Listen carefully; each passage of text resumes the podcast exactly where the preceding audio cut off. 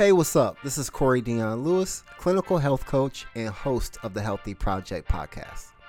Now, the research shows that social determinants can have a greater impact on your health more than healthcare or lifestyle choices.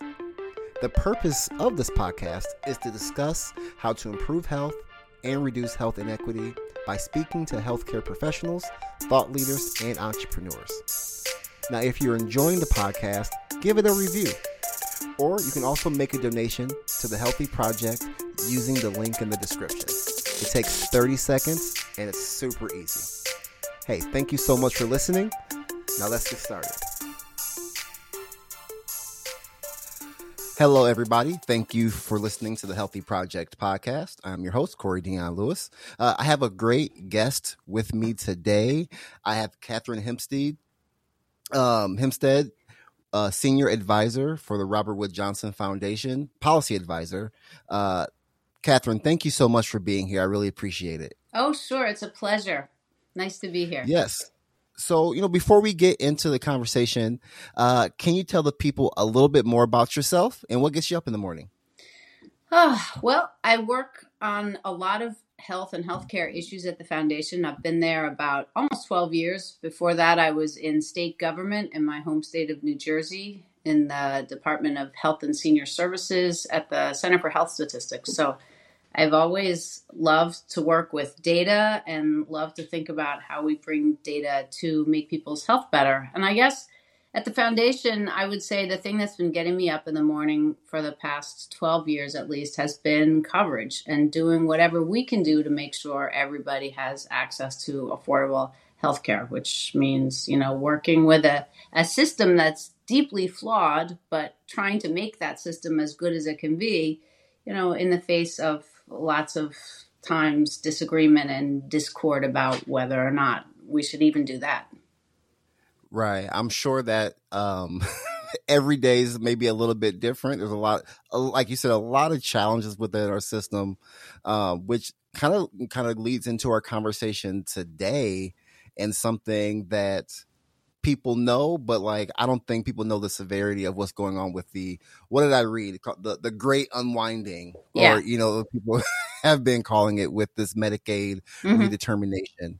Uh, for those who aren't aware uh, can you talk a little bit about what is the Medicaid redetermination? What does that mean? Yeah, sure. It's it's a great story on so many levels because I think there are a lot of um, you know important details in the here and now for people, and then I think it's also um, a way to just kind of take a look at our system and think about some of the things that are just not that helpful about it. But you know, to to give you the the short version, during the pandemic, the federal government decided that it would be really good to try to keep as many people covered as possible. So they, they put in, you know, what you could think of as kind of a continuous coverage requirement. And they asked states mm-hmm. not to disenroll anybody from Medicaid. You know, normally states go through a procedure every year to see whether or not people are still eligible for Medicaid. And people, you know, people lose eligibility for changes in income and other kinds of reasons. So, you know, Medicaid has kind of a right. front door and a back door. And some people go in, some people go out. And there's just a, annual process of, of redetermining eligibility. But during the pandemic,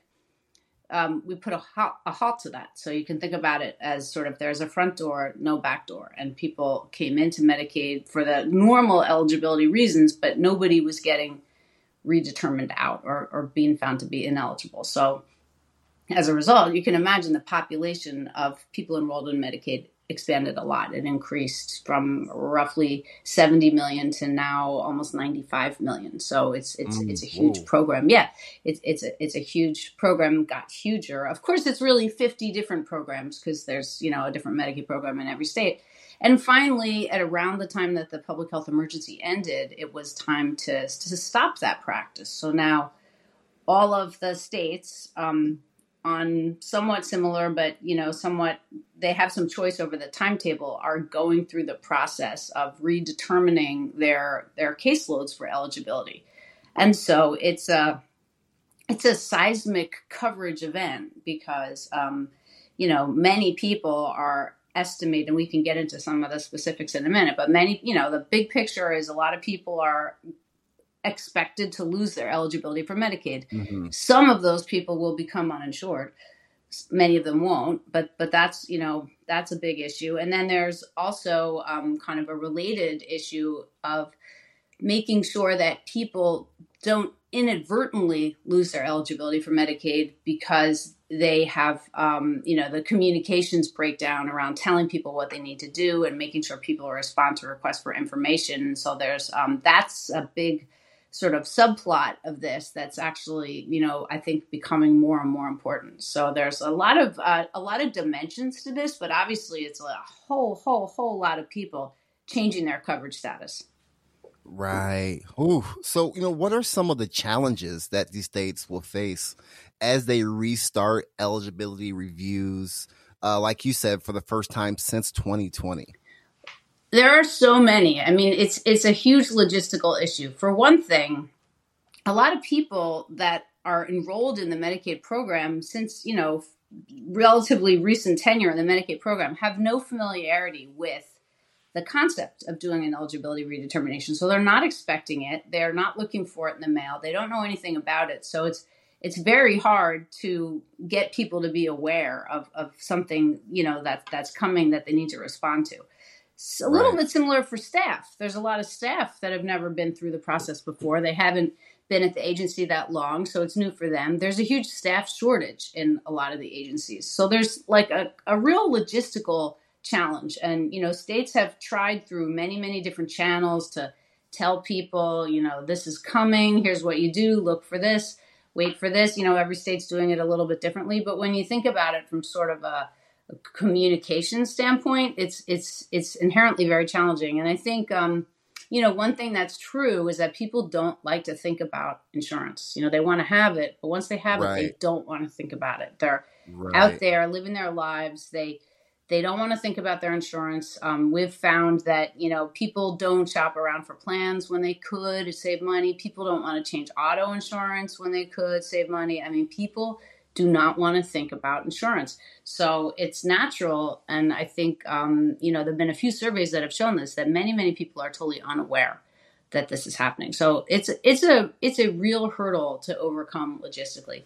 And then there's some politics. You know, there's some states that I think have, um, you know, you can think about making two kinds of mistakes, right? You can make a mistake of kicking someone off a program who really is eligible, and then you can, you know, make um, make the other kind of mistake, maybe keeping someone on a program who's no longer eligible. And some states are more worried about one kind of mistake than another. So there's a class of, you know, a small group of states that have made a big point about not wanting to have anyone on the rolls that's no longer eligible.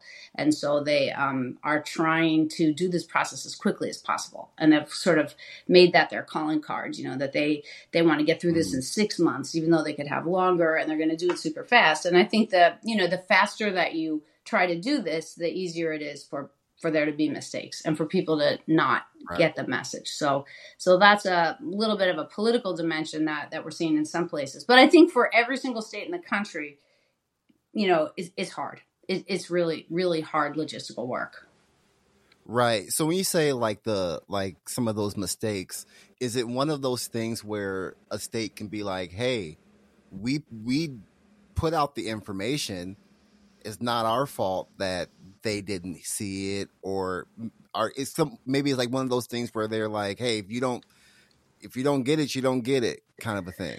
Well yeah i mean at the end of the day like every state has has a you know some people they can renew automatically by looking at their mm-hmm. tax return or their snap eligibility and that's super but most states can't do that. No state can do it for everybody and a lot of states can only do it for some people. So for many states they need to mail someone something and they need information back or they're sending people text right. messages or they're telling people to go to a website and they need people to send information back and if they don't send information back after a certain point they're terminated and that's what people i don't know if you've been following stories about this but if you hear people talk about procedural terminations that means that people are being terminated not because they were found to be ineligible but because they didn't supply the requested information mm. now that's not necessarily bad. It could be the case, for example, that someone enrolled in Medicaid during the pandemic. Now they work somewhere. They have employer covered insurance. They're they're insured elsewhere. They've never been redetermined off because that process wasn't happening. So they get this packet in the mail and they throw it in the trash because they say, "I'm not gonna, I'm not eligible for that program. I've moved on. I'm doing something else."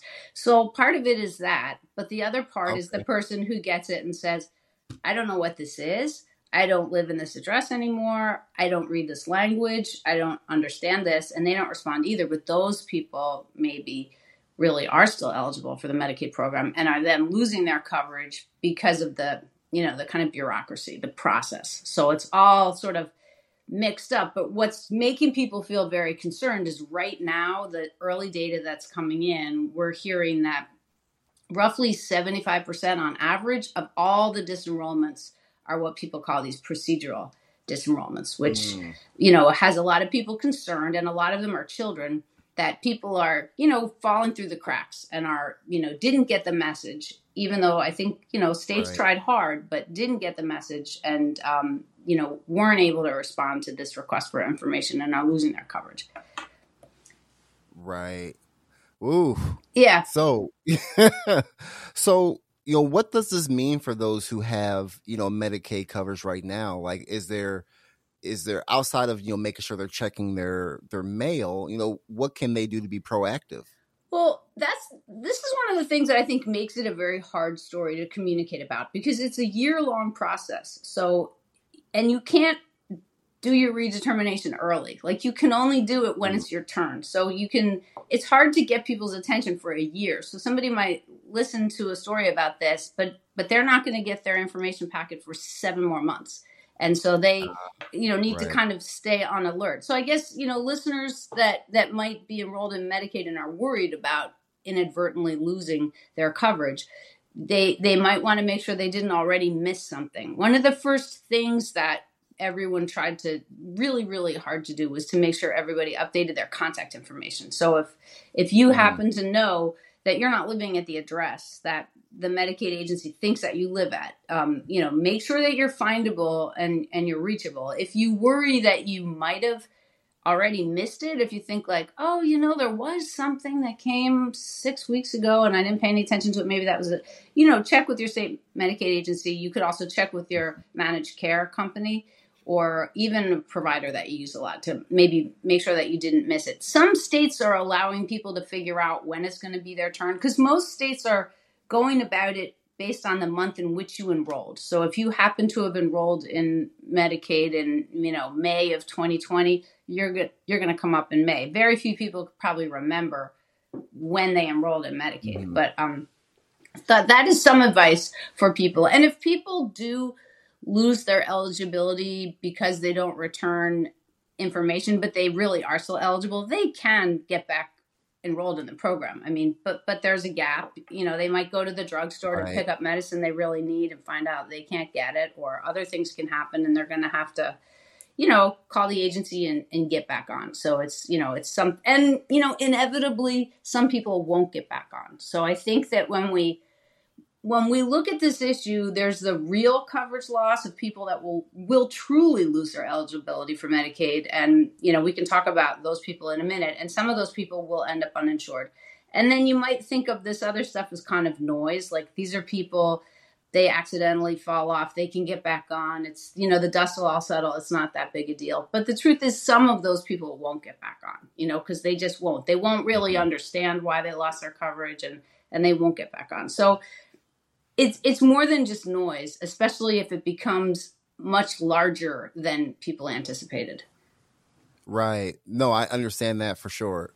Can you can you talk about you kind of touched on it, you know, those people who will lose their eligibility. Sure.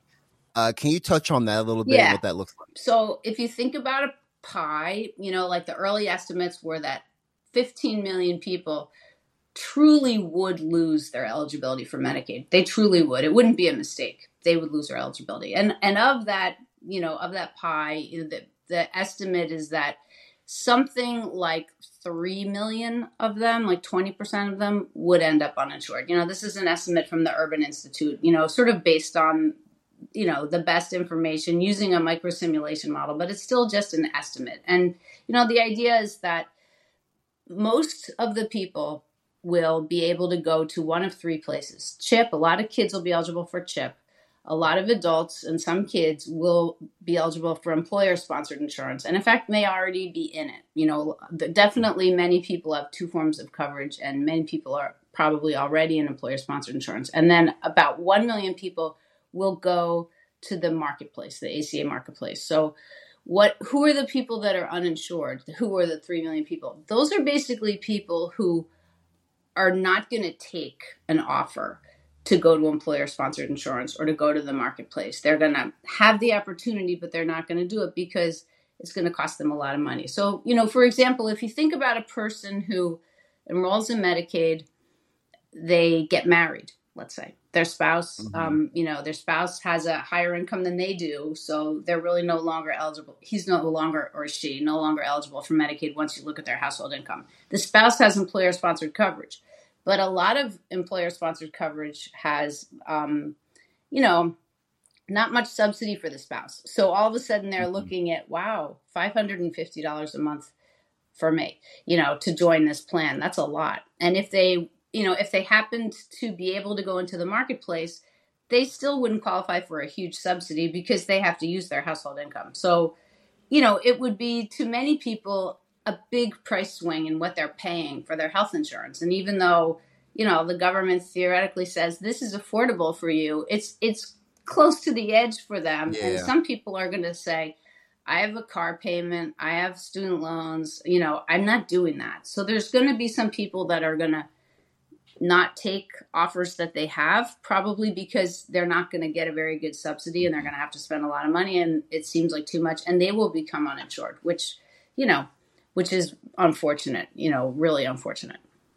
Right. So you're not eligible for Medicaid because you make too much, but you don't make enough to afford health insurance. And people are going to choose you get you go into survival mode. Yeah. Right? you yeah. choose what you need it some people are going to be eligible for a highly subsidized plan in the marketplace if their income is is low but there's there are other people that you know they're not they're not you know their income maybe isn't as low but for them it's a lot you know and it's a big change from zero to you know multiple yeah. hundreds a month a lot of people don't have that and they're they're gonna they're gonna choose not to do it you know and it will also depend a little bit of course on how much they need, you know, to use the healthcare system. If you're, you know, in treatment for something and you're you're getting, um, you know, medications that you need, you're gonna be more likely to to stay on. But but certainly that's that's where we see the loss in coverage is going to come from.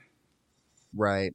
Um, so as I was, you know, doing some research and and trying to you know learn more about this before we had our conversation i i read an article talking a lot about and we and you've already kind of touched on it the the communication gap and it said something like 62% of adults with family medicaid enrollment haven't been informed about upcoming uh, eligibility redetermination.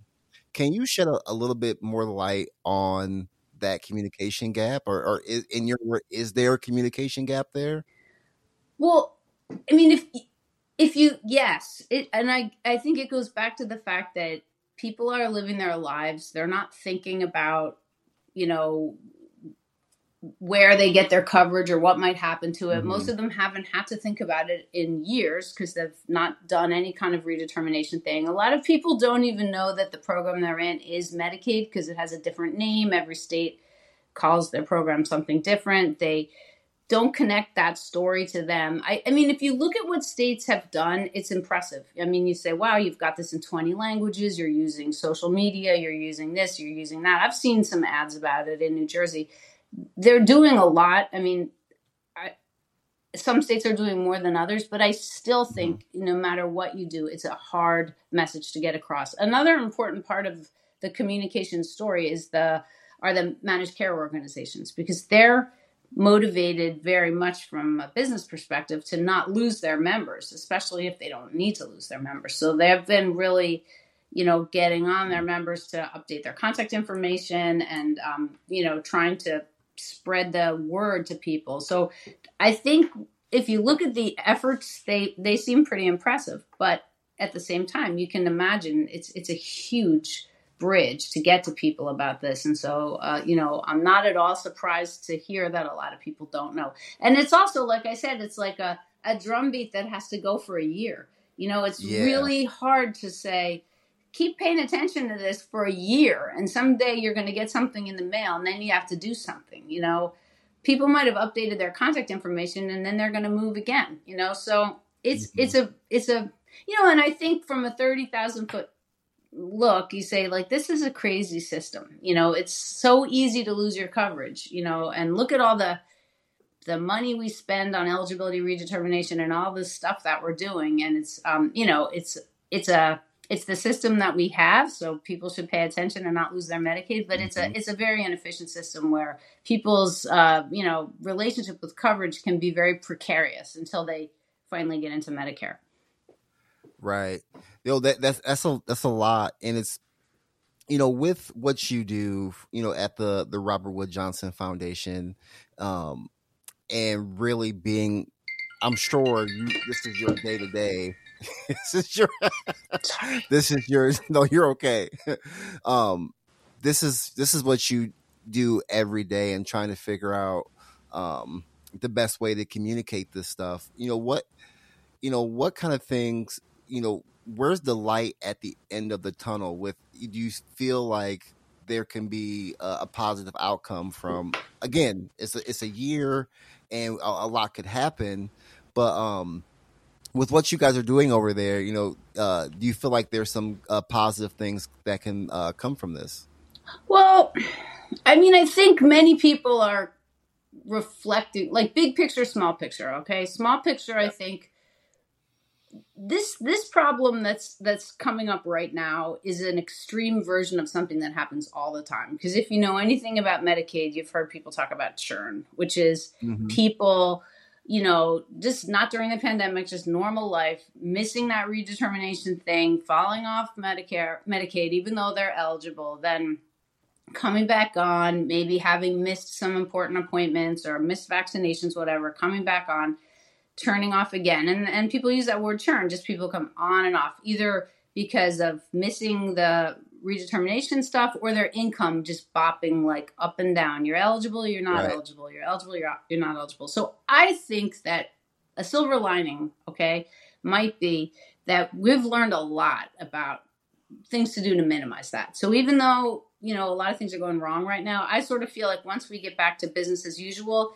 everybody's going to be better at this. And the plans, you know, it, for the plans, it's, you know, a lot of times what's good for business isn't good for people, you know, but this is one time that hmm. their interests align with sort of the, the, you know, the, the enrollees' interests and staying covered, keeping people covered. So I feel like the, the plans and the state agencies are learning new, more efficient ways to work that maybe once we get past this, we'll see less churn. That would be a great silver lining. Like we solved right. a lot of problems. And sometimes during, you know, wars and other bad, you know, things, catastrophes, you learn new ways to do things that then you keep doing them.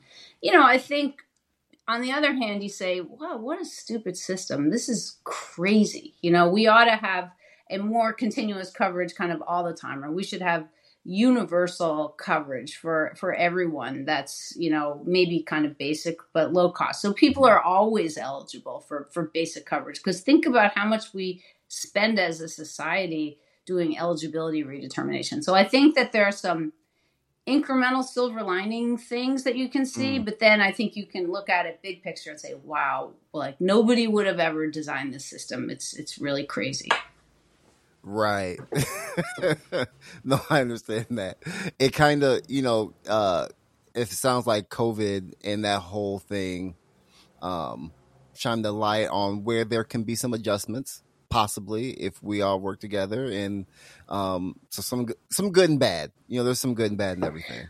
Well, well, yeah. I mean, and I think COVID made us say, "Wow, it really matters if people don't have access to healthcare." That's actually a big yeah. problem when there's an infectious disease that's killing everybody. So let's do some things that would make it easy for people to stay covered. And so we did a bunch of things, including this. And and you know, is it not important anymore for people to stay covered? Like, of course it is. You know, but we yeah. we sort of have to go back to our status quo system. But but that's a system that that leaves a lot of people in the lurch. And there's definitely going to be, you know, some people that are going to get lose their eligibility for Medicaid and see what their other options are and say no thanks.